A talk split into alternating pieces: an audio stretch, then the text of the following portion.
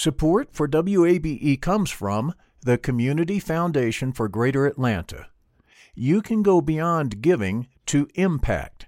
Learn more at cfgreateratlanta.org.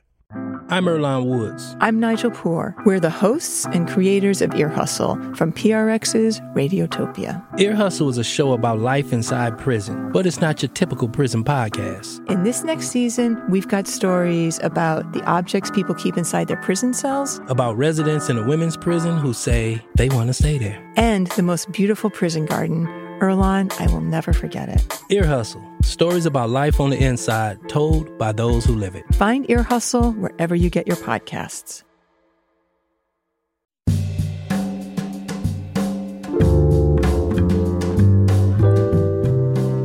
From WABE in Atlanta, welcome to this special edition of Closer Look. I'm Rose Scott. Coming up on today's program, we conclude our series for Breast Cancer Awareness Month. We'll talk about the importance of screenings, the emotional toll of a diagnosis, and we'll hear personal stories. And all that's next. But first, we'll begin with this.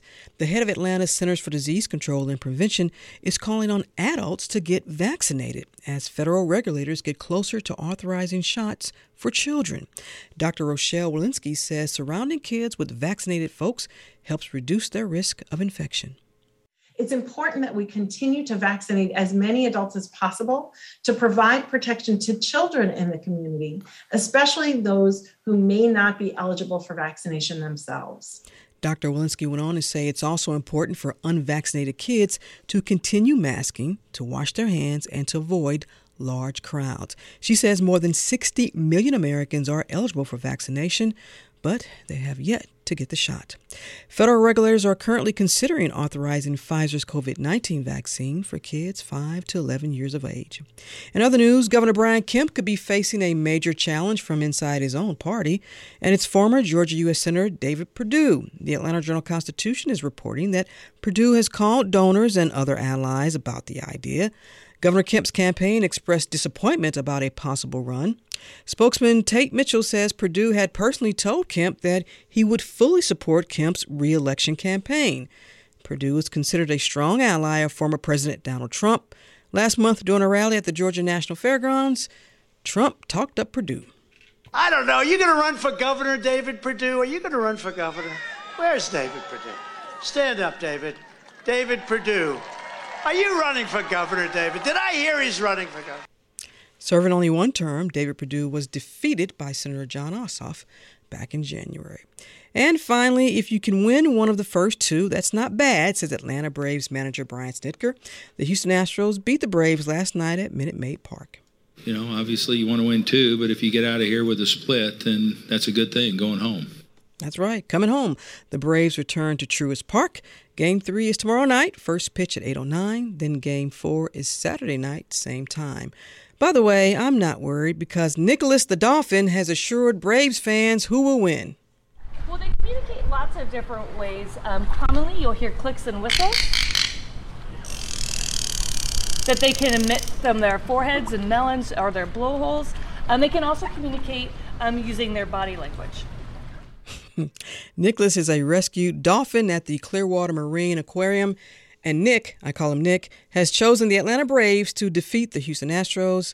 Now, Nicholas was presented with two baseball hats, one with the logo of the Braves and one with the Astros. He selected a winning team by touching the hat featuring the Braves logo. Now, we should note, Nicholas is only two for three in his World Series picks, so I'm not sure you should place a bet based on Nick, the Dolphins' pick. Still, Nicholas has chosen the Braves. Hmm. Closer Look continues in a moment. Support for WABE comes from the Community Foundation for Greater Atlanta. If you love Atlanta, you can invest in the big picture. Learn more at CF greateratlanta.org. The field of mental health counseling is growing rapidly, and Richmont Graduate University can equip you with everything you need as a licensed professional counselor while integrating your faith into your clinical practice. Programs are offered in Atlanta, Chattanooga, and online. Apply today at richmont.edu. That's R I C H M O N T.edu.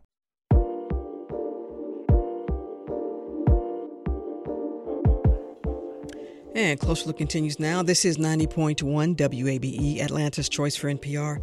I'm Rose Scott. According to the Centers for Disease Control and Prevention, breast cancer is the second most common cancer among women in the U.S.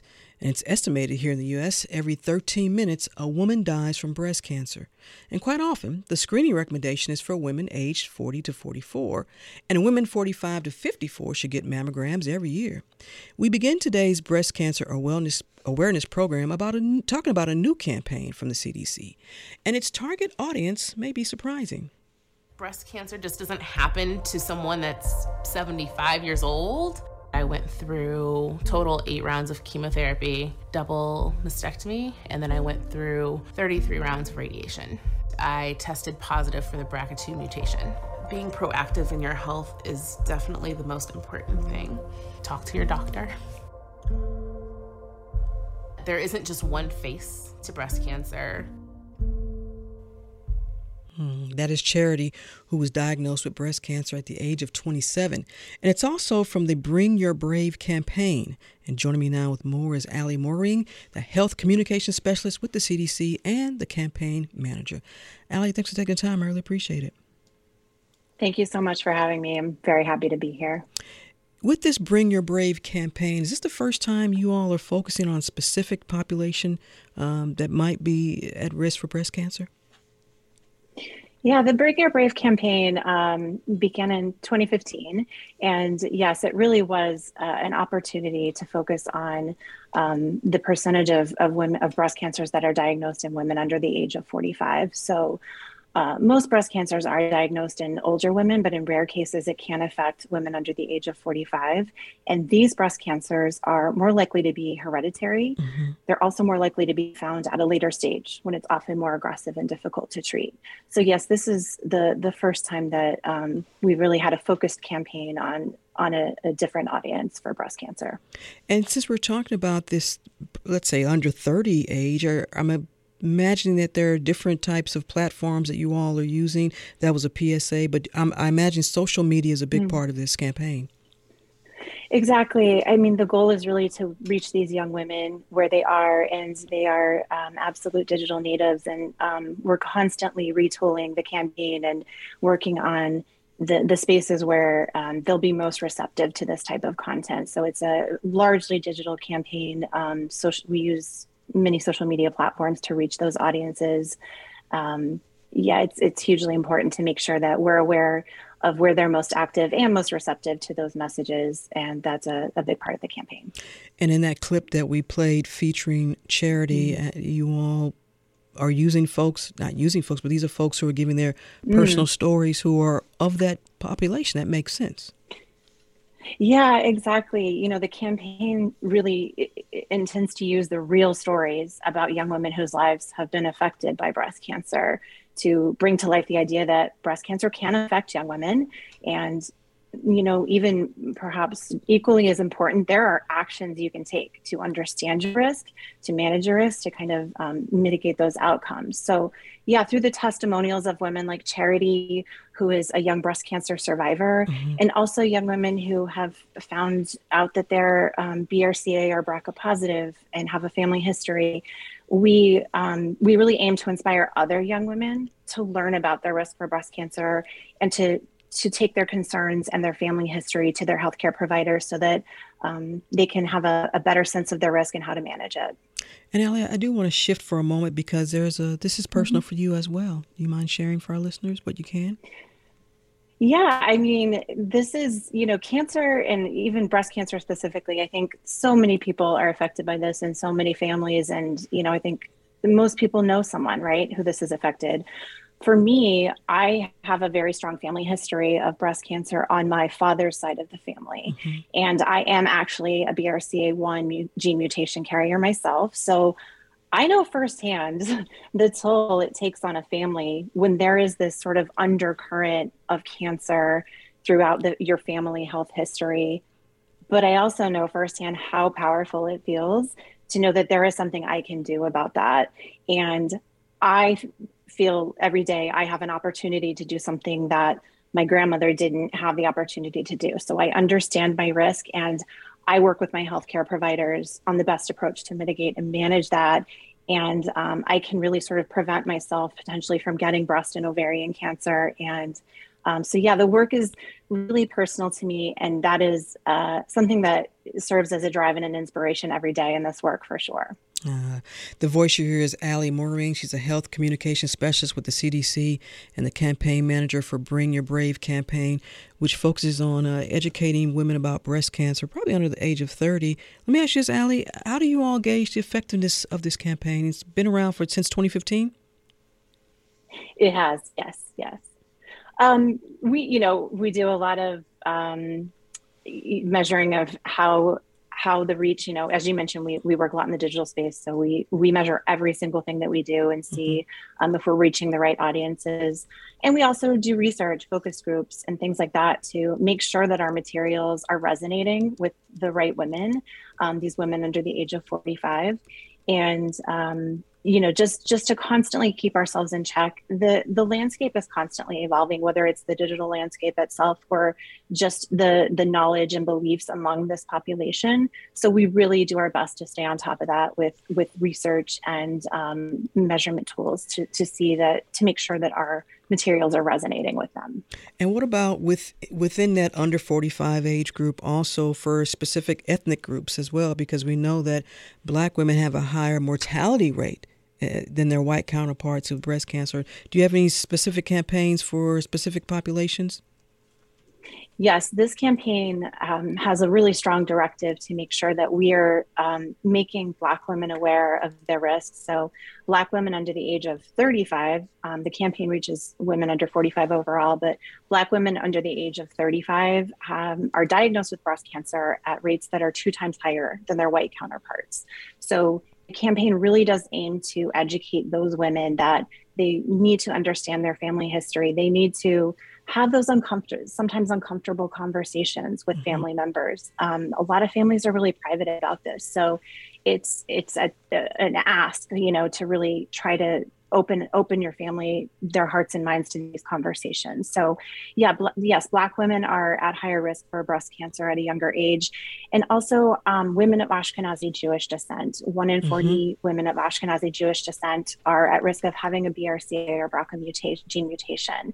So they're also sort of a, a population that we focus on. The campaign overall is really intended to reach all all young mm-hmm. women ages 18 to 44 because you can fall outside of those populations certainly and be at risk. But yes, those those two populations in particular are um, a focus of the campaign. You mentioned earlier that you all often retool the campaign and make sure you are reaching folks in those spaces where they're likely to be. Uh, mm-hmm. You anticipate retooling again, and if so, what does that look like? we are constantly, as I said, um, retooling and optimizing um, things that we're doing um, and also just the type of content that we're putting out there. I think as more and more women become a little more aware and, and brave enough to have those family risk conversations, um, oftentimes we run into them being the first in their family to discover that. So, you know, we're working on tools to also help those women start the conversations with other family members so that those family members can understand their risk. So, um, that's a piece of content we're working on. We're also um, working with writers in the entertainment industry to encourage informative and educational storylines mm-hmm. about breast cancer and young women um, in the entertainment that these young women are consuming. So, your TV shows, um, mobile games, and apps.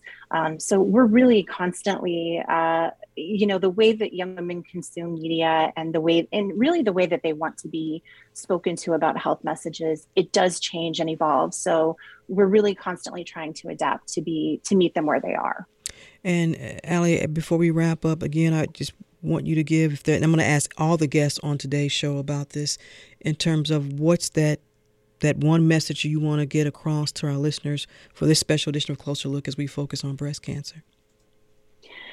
For young women, it's really it's it's just it's so important to learn about the breast cancer risk that or the breast cancer that runs on both sides of your family. I used myself as an example. Um, it's my dad's side of the family that i inherited the brca gene mutation and that's a, a mis you know a lot of people think well if it's not in my mom's family i don't have to be concerned. So we just always want to make sure that you're looking into the that family health history on both sides of your family dig and dig and have those on sometimes uncomfortable conversations with family members. Find the family member that might be most willing to talk and, and kind of get the information you need. Take all of that stuff that you learn and bring it to your provider and see if you may be a candidate for genetic counseling and testing or just help have that provider help you understand your risk because the main thing i want young women to know is that there is something you can do about it and there are ways that you can manage your risk and we're going to talk about some conversations coming up in just a moment. Ali Mooring is a health communication specialist with the CDC and campaign manager for the Bring Your Brave campaign. Ali, thank you so much for what you all are doing with this campaign. And um, we're going to come back and talk to you if, if you want to. If you want to hang around and, and join the conversation, you're more than welcome to stay. Thank you so much for having me. Thank you.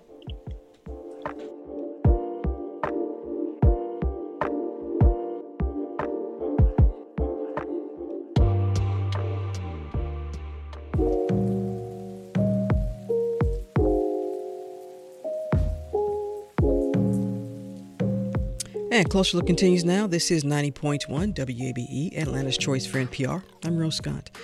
In a special edition of Closer Look today, we're talking about breast cancer. And of course, October is Breast Cancer Awareness Month. And we know that a diagnosis of any kind of disease or anything can trigger a number of emotions. So as we conclude, as we continue with our special, we're going to focus on the mental and emotional toll after being diagnosed with breast cancer. Dr. Wendy Baer sees patients after they have been diagnosed. Now, she's the director of psychiatric oncology at the Winship Cancer Institute at Emory University, as well as a number of other titles that are a lot. So I won't go through all of them. But Dr. Baer, welcome to the program, and thanks so much for taking the time. I am delighted to be here. Thank you for having me. Thank you for um, doing an episode on this topic. And you know, in, in speaking with uh, Ali earlier from the CDC, and she talked about how probably so many of us are e- either directly affected or indirectly affected. I remember I lost a really good friend some years ago to to breast cancer, and you know, often we think about the physicalness of this, but you know, there is a an emotional, obviously, and and, and a, a mental toll here. Dr. Baer, typically, how are patients referred to you? Well, um, thank you for asking the question about my practice. And let me start by saying I'm sorry to hear about your friend and her passing. Sometimes our treatments don't match up with what we need them to do. At Winship Cancer Institute, which is part of Emory University in healthcare, um, people are seen by a number of specialists when they're diagnosed with cancer. Um, not only the oncology team, including the medical oncologist or the radiation oncologist or surgeon, but also support people like social workers, spiritual health professionals, dietitians, nurse navigators. And in that process, um, sometimes the mental health concerns come up. Mm-hmm. Um, we have an instrument called a cancer distress screening. And when folks fill that out, if their distress is marked as high, they're sometimes referred to my practice. It can be because of worry, because of sadness, it can be because of sleep problems, all kinds of um, contributors to distress that we try to address while they're getting their treatment for cancer at Winship. And I want to get your opinion on this because I'm I'm curious. I wonder has this all I may know the answer to this. I'm wondering, has this always been the case? And you think about for decades, decades ago, when someone was given a diagnosis like this, if there was a, a pathway for them to receive, you know, mental and, and, and, and emotional health resources for this? I don't think it's always been the case, yeah. but I think we've gotten better over time, certainly over the last year and a half, in appreciating the need to address our mental health um, with the stress of the pandemic, the social justice movement, lots of national themes that have been upsetting for people. And really taking care of our mental health has meant for better quality of life and being more productive, both at work and at home or in relationships. Fortunately, in the cancer community, there's been a big effort to create comprehensive centers where we address not only the physical needs of the patient to interrupt the cancer process, but also the emotional, spiritual, and mental health needs that people have as they're going through cancer. Because we realize it's a huge life interruption. Mm-hmm. It, it takes up a lot of time and energy to get treated for cancer, and that comes with an emotional toll for some people. Um, it is quite a unique journey that folks go through on their cancer um, pathway. And so we want to be sure to tailor our interventions and our assistance uh, to what people need. And it's going to be different for, for every patient. Mm-hmm. Dr. Baer, what are some of those typical first conversations you, you have with, with patients? What can you share? Well, I think any good therapist hopefully starts by listening. Um, what was it that got you to come in today? What was it that was on your mind when you made this appointment? And so hopefully we all start with with listening. People come into their cancer diagnosis with all kinds of life experiences, sometimes medical, sometimes they've had early life trauma, unfortunately, and this can be another trauma that then aggravates earlier life experience, memories, um, maybe even making people suspicious of the medical community. And we mm. want to try and address those issues around trust right away so they feel like they can fully engage in treatment that they need for cancer. Um, sometimes it's um, old stories they've heard about cancer. They may have heard about a parent or a grandparent or a friend having gone through cancer and they're worried about having a similar experience. We want to be sure to get back to recognizing what is their diagnosis, what is their treatment plan, what are their mm-hmm. strengths, um, what's going to be protective to them as they go through their treatment. And I have some emails coming in already, and, and folks should know just, you know, disclaimer while we know Dr. Barry is an expert in this, we also encourage you to, to seek out some resources for yourself, but I'll try to get to a couple of these emails. You know, Dr. Baer, I, I read a piece that talked about feelings of depression are common um, when patients and, and family members are coping with cancer, and that it is normal to feel sadness and grief, and that folks should not dismiss that whether you are the family member or the patient. Yeah, we are not robots. Humans are wired to feel emotions, some of us more so than others. Um, I often in practice will say, hey, crying under these circumstances or under a lot of circumstances is a, sometimes a healthy response. Is can be a grieving process for some people, think something they thought maybe would never happen to them. Um, it's normal to be worried when you have mm-hmm. a health crisis or somebody's telling you you have to go through some treatment. It's normal to be concerned about what's going to happen.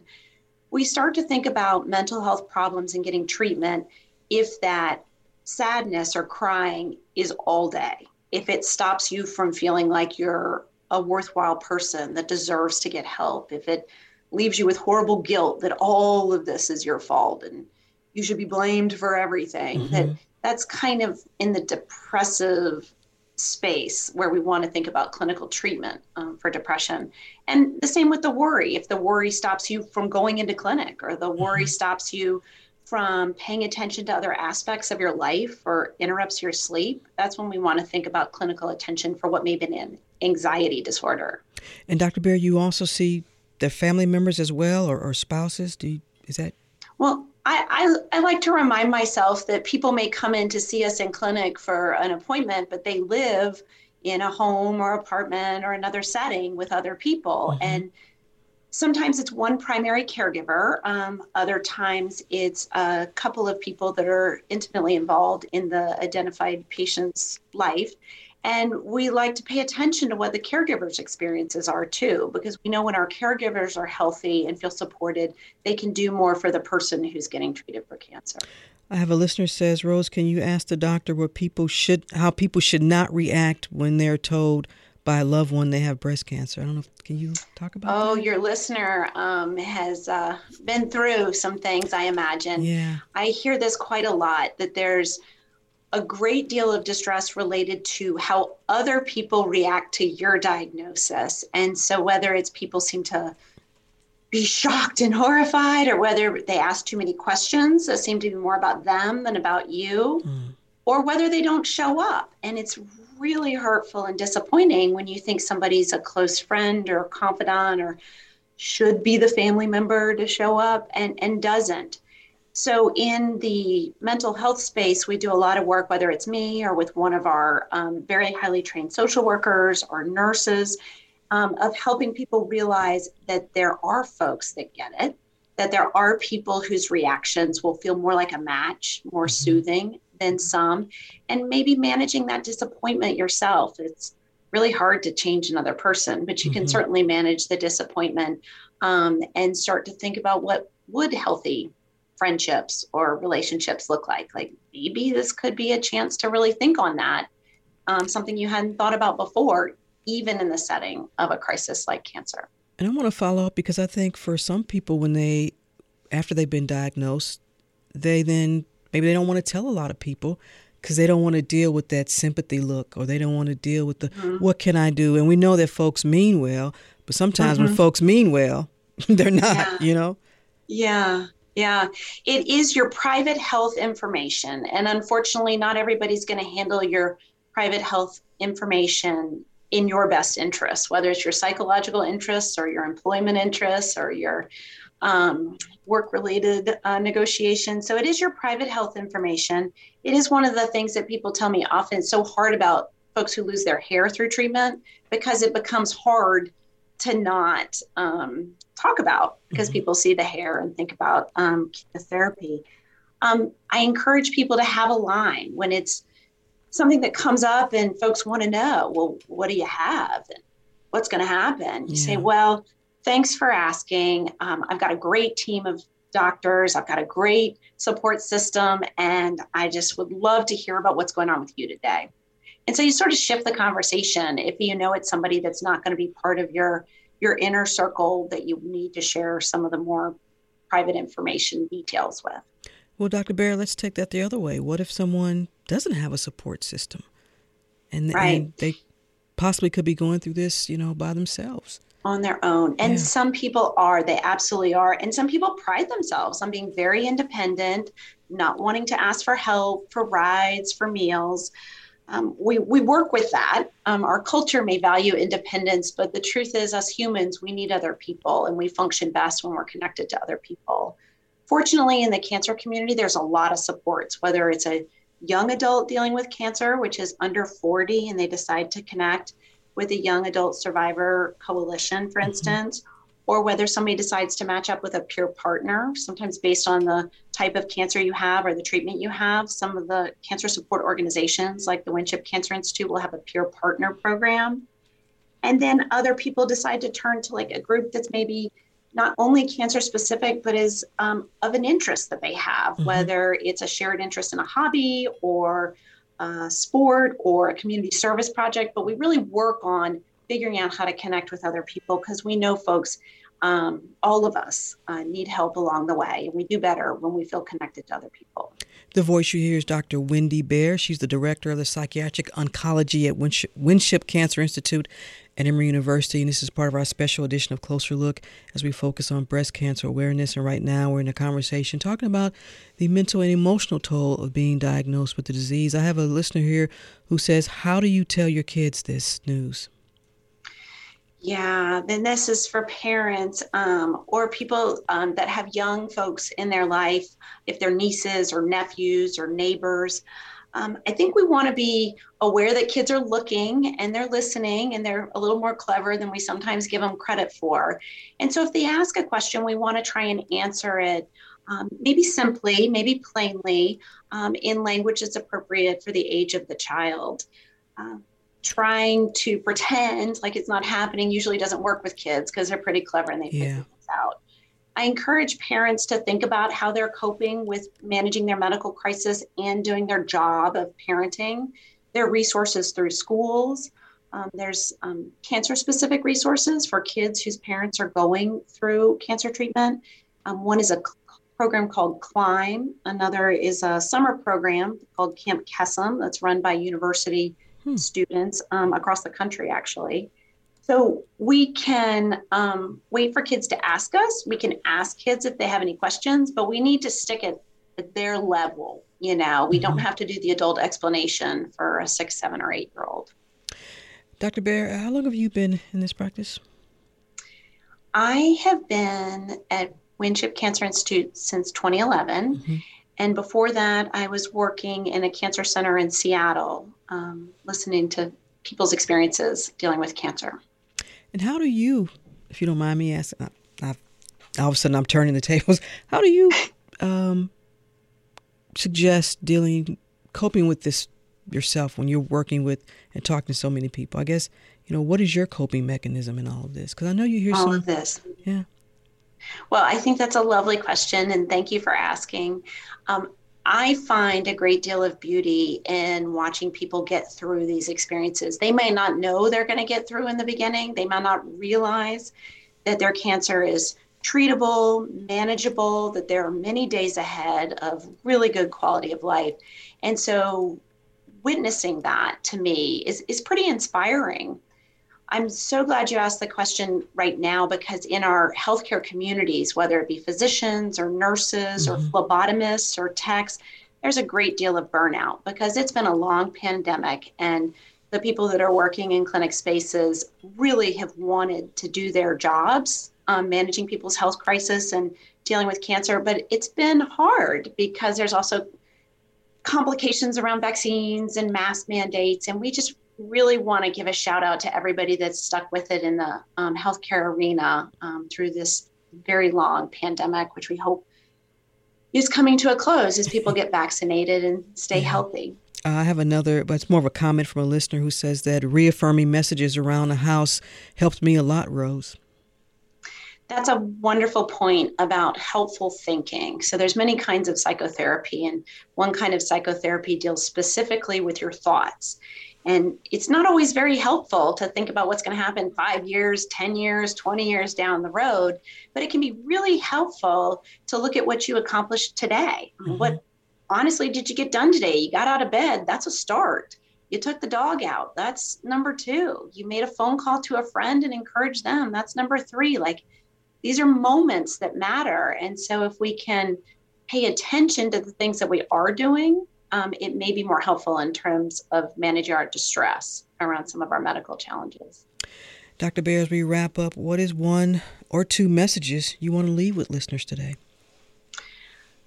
I hope people recognize that whether you're dealing with a cancer diagnosis or a mental health diagnosis, that treatment is available. These are evidence based treatments um, that uh, can help you feel better, can help you stay healthy, and the people working in healthcare want to hear from you and want to know what your goals are so that we can do the healthcare thing so you can go out and take care of your goals.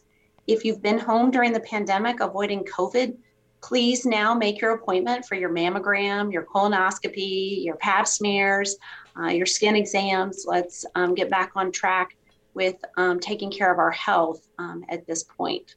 I do have one more question from a listener who wants to know: Are there resources for people who are underinsured or have no insurance for physical, for mental, and, and you know mental health needs?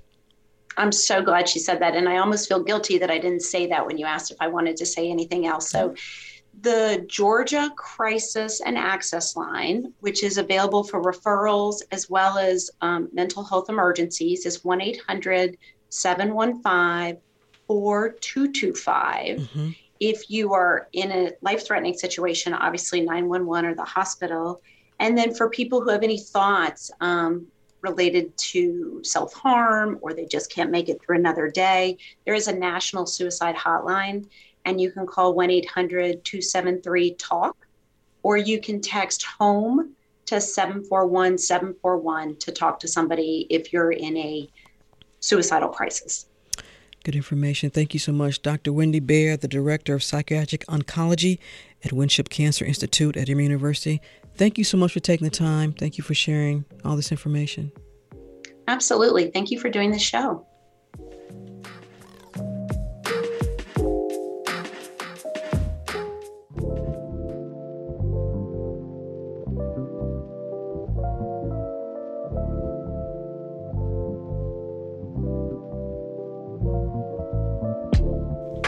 And Closer Look continues now. This is 90.1 WABE, Atlanta's Choice for NPR. I'm Rose Scott. As we conclude today's special program and month long series on breast cancer, I'm joined now by the City of Clarkston Mayor, Beverly Burks, and also Jill Lawler. She's an audiologist and a cyclist, and both are going to share their story. And we've also invited Dr. Baer back and, and Ali back. So anyone that wants to chime in, we're going to have just a Excuse me, fellas, bear with us. The, the ladies, we just gonna have a good old fashioned chat. So we appreciate that. Uh, Mayor Burks, thank you so much for taking the time. Jill, thank you so much for taking the time. I appreciate it. Yes, thank you. I appreciate it. Mayor Burks, I want to start with you. Um, take us back to the day of your breast cancer diagnosis. Well, it was Labor Day weekend 2019. And I hadn't done my normal monthly self examination. And so I said, I'm going to take a little extra time. And when I did, I found a lump. Mm-hmm. And I said, Oh, this is not supposed to be there. And from that point on, I have gone through this journey of, of going through breast breast uh, breast cancer and just dealing with that whole process. And so it, it's it's been an enlightening experience, especially because I spent part of my treatment pre-COVID and then having my treatment during COVID, right? And mm-hmm. so it it's it, has been a journey. I, I will say that I have been so grateful for my friends and my family and my coworkers and everyone who bonded around me. And when I went through it, I really said to myself, hey, whatever I have to do to get through this, I'm going to do it. And I had such a positive attitude because I wanted to make sure part of the healing process is not only the physical piece, but it's also the mental piece. Which is and what so, Dr. Baer was talking about.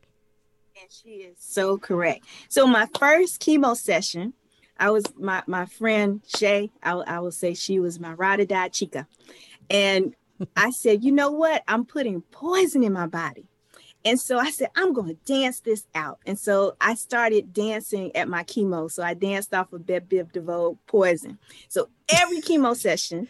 you up there doing I, a running man, Mayor Burks. I was doing it. I was doing it. I was doing it. And so, so every session I had a theme that I danced off of. And I was like, I'm going to dance this cancer out of me. I'm just going to dance it out. And so I I did, and you know, I went through my I had a double mastectomy um, with with my treatment, and then I had the audacity during COVID, during cancer, to run for mayor at the same time, right? And so I ran for mayor while I was going through my treatments, and I won. I rang the bell, and it's been a year. Mm-hmm. October 26 marks a year that I went through all my treatment, and I rang the bell, won the election, and got sworn in on my birthday, November 30th last wow. year. Thank you so much for sharing. Thank you. I'm still trying to picture you, you know, doing a running man or the WAP. Oh, I was doing it. I was doing everything. I cabbage patch, all of it. Got it. Thank you so much. Jill, I want to bring you to the conversation. Um, tell our listeners, take us through the day you were diagnosed. Sure. Um, yeah, thank you for having me. Um, everything's still pretty new for me. I'm still in the middle of everything. So mm-hmm. I got diagnosed on May 7th of this year. Um, I'm only 32, so it was kind of out of nowhere. I wasn't really expecting it. I don't have family history, that kind of thing. Um, so everything goes really quickly once you get diagnosed. Um, I did five months of chemo, and right now I'm in the middle ground where I just finished chemo three weeks ago, and I today's actually my last day of work before I'm off for my double mastectomy November 11th. Mm-hmm. Um, so this is kind of good timing for this. It's you know it's a big day for me. I'm wrapping everything up and then moving on to the next the next phase of treatment. So it's been a long six months, and I think I've got a long road ahead still. Yeah, well, and we hope some of the conversations today uh, will be helpful. I think that they will. You heard Dr. Baer talk about a support system. You heard Beverly, uh, Mayor Burks talk about a support system. Um, Mash, and, and you have a pretty good support system, Jill. Um, yeah, I have the most wonderful support system. I have so many people taking care of me, and exactly what everyone says. One thing I didn't realize before this is how much work it takes to be sick. You know, I'm very fortunate. I've I've always been very healthy. Um, you know, you can catch me out on my bike any day of the week. Um, I do all the things you're supposed to do. I don't have any chronic illnesses. It's not something I've experienced before. Mm-hmm. And so that was definitely a big learning was how much work it takes and how many people you need to help you get through those types of things. They're so vital and they're so underappreciated. Dr. Baer, if you're still with us, I just want to get you to you hear what uh, Mayor Burks and what Jill talked about. I guess we can't stress enough about having a support system, and if you are a support system from someone for someone who's been diagnosed with cancer, just how important that is. How you can really, what you really can mean for that individual. You do it the right Absolutely. way. Absolutely. Yeah, the right way. Not, not all caregivers are created equal. And we really are so blessed by some people who are very skillful at caregiving and other people who struggle to figure out how to do it. And I just, like I said, this work kind of is so meaningful to me when I get to see people helping people. And if you are a listener right now and don't feel like you have a great support network, um, there are plenty of you out there too. It's just a matter of figuring out who that can be. And so please speak up to your nurse or your oncologist or your social worker and let them know that you're looking for some healthy support people. I think Mayor Burks said um, something that really um, uh, reminded me of how important it is to find your thing. I mean, your thing may be music, your thing may be dance, your thing may be art, but we don't want to let this job, as Joe was saying, of managing cancer, the stress of your health problems, the financial challenges, the insurance challenges, we don't want this to take over your entire mind. And so, if you can really find your thing, um, a hobby, an activity, um, that that can help you sort of persist in getting mm-hmm. through this one other thing I heard a little bit of too was this gratitude, you know, this gratitude for caregiving support, gratitude for medical teams. Um, and that gratitude practice can also help ease a lot of mental distress. And Dr. Baer, I hear what you're saying. I want to go back to Jill and Mayor Burks for a second. And Jill, I'll start with you. Given what we just heard with, with Dr. Baer talking about finding something, you know, continuing to do that that hobby, you are an, a cyclist. You know, are you still able to do that? And I, you're not abandoning that is what I'm, I guess I'm asking. Um, the amount of biking that I've been able to do while I've been really sick has been a lot lower. Mm-hmm. But I, one goal I did set for myself was that I wanted to ride my bike to all of my chemo sessions. Um, I don't own a car, and it's you had mentioned earlier about people want to be independent, and I didn't want to have to rely on people every single week to drive me to chemo. So, I mean, my team was wonderful. They found a safe place. I would bring my bike up to the seventh floor of Piedmont Cancer Institute and they'd put it in a safe little corner for me so I didn't have to worry about it getting stolen while I'm in there for, you know, 4 mm-hmm. hours. Um, and I finished chemo on October 5th and I managed to bike to and from every session without having to call anyone for a ride. And that was when I first started, that felt like a really overwhelming goal. So it felt good when I was done to have, you know, that activity, that thing that I could look forward to and feel like I had done something and that cancer wasn't taking everything, and taking all of those hobbies and all of that from me. And I know that uh, Ali is still listening in. But Ali, if you want to chime in, feel free. Or if not, that that's cool too. But um, Mayor Burks, uh, actually, let me go back to Ali. Ali, what do you want to say in hearing these stories? You know, I just wanted to, um, first of all, thank you to Mayor Burks and Jill for sharing your stories. But um, something that Jill said about the amount of work that it takes um, to to you know be sick with cancer just sort of sparked, um, you know, something I was thinking about about you know, especially young women when they're diagnosed with cancer. It has so many effects on their careers and their finances and things like fertility. So a lot of what Dr. Baer was talking about, some of those issues are um, really compounded when you're a younger um, breast cancer survivor. Mm-hmm. Um, so I just appreciate Jill you sharing that story, and I know that a lot of other young women are dealing with uh, very similar things. Thank you so much. And uh, Mayor Burks, I want to bring you back into this conversation. Uh, if you can, what message do you want to give to to Jill or to anyone else listening? This journey is something where you can have a positive attitude about it. And I think that's the most important thing that I learned throughout this process is that your attitude will help you get through it just as much as enduring the physical component of it. And making sure that you don't feel like it's okay to need somebody to help with things.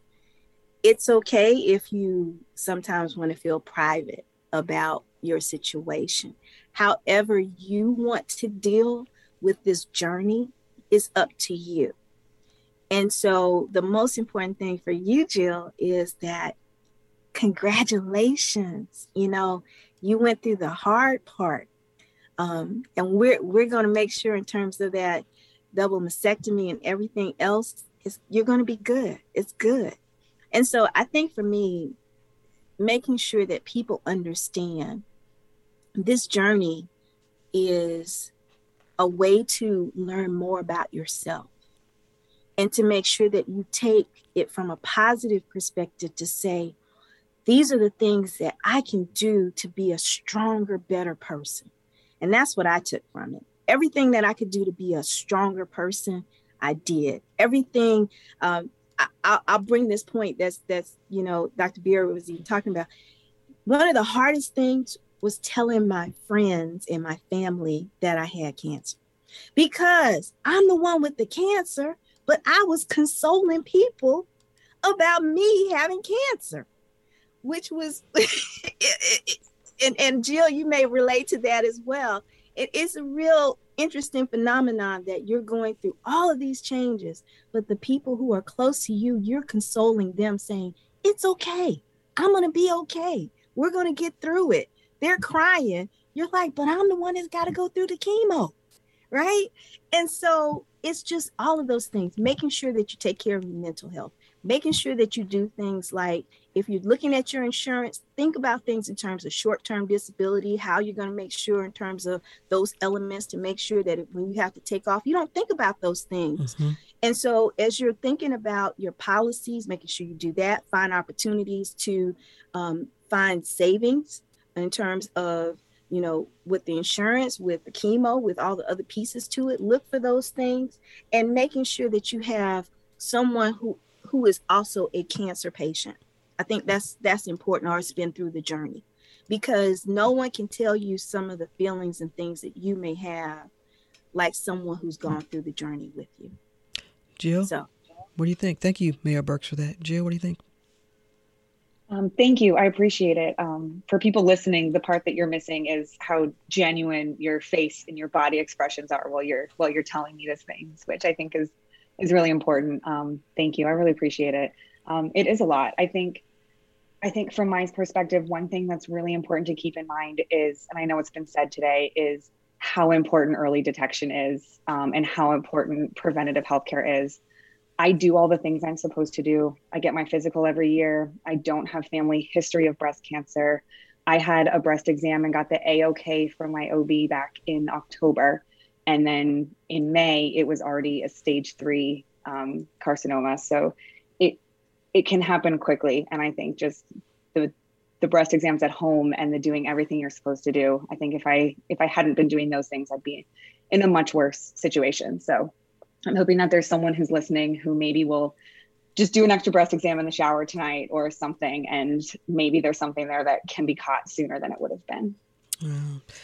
Such important conversations. As we wrap up, I'm going to go around the virtual room again, and I'll start with you, Ali. Um, just for someone listening who has been recently diagnosed, or someone may think, you know what, I'm not at that age because I'm only 25. What do you want to tell them? You know, uh, I I would reiterate what I said before. Make sure you understand your risk, know your family history, and um, you know, but don't I, I think Dr. Baer said this too. Uh, a lot of young women um, are behind on healthcare appointments and screenings, and um, maybe have even felt something in the last year that isn't isn't what they were. What's what is their normal? And I would just say, really get back on track with your health, and um, don't avoid the uncomfortable conversations you feel like you need to have, and don't uh, don't put off your healthcare anymore. Dr. Baer, what do you want to add? I think that one of the common things that people go through when they're diagnosed with cancer is a sense of being out of control. Like all of a sudden their time is different and their life is different and everything kind of feels out of control, maybe even in their body too. And so looking for ways to regain a sense of control can be how you spend your time when you relax, listening to the music, what you decide to eat, an anti inflammatory diet, how you decide to move your body, what appointments you decide to make, and what you decide to read for instance, the American Society of Clinical Oncology, um, cancer.net, mm-hmm. has a whole bunch of evidence based resources, including financial support for people who are thinking, oh, I can't go in because this is going to be too financially difficult. There is financial support. And so please don't let that be the thing that stops you. So think about what you can control. And maybe, um, as um, Mayor Burks was saying, you end up um, going through this and experiencing some some sense of resilience, some sense of post traumatic growth after your cancer experience. And so you can bike like Jill or break out break dancing like Mayor Burks. That's just uh, you you break dancing at your appointments. That just that that's refreshing. I love that. My, um, the nurses loved it. They they got excited. Is there a video of this somewhere? I yeah, I did, and that's the other piece. Make sure you document your journey that was both from a video and just writing because I had to do that with my chemo because mm-hmm. um, I couldn't eat certain things based on my chemo sessions. But document the journey because then you can see how far you've come. And I think that's the most important thing too is recognize the journey and and go through the journey. Go through it. Mayor Beverly Burks, Jill Lowther, Ali Maureen, Dr. Wendy Baer, thank you so much for this being a part of this special edition of Closer Look. I really appreciate it. Thank you all. Thank you. Take care, everyone. Thank you. Stay tuned to 90.1 WABE, Atlanta's Choice for NPR. I'm Rose Scott.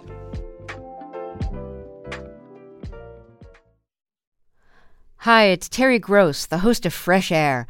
We bring you in depth, long form interviews with actors, directors, musicians, authors, journalists, and more. Listen to our Peabody Award winning Fresh Air podcast from WHYY and NPR.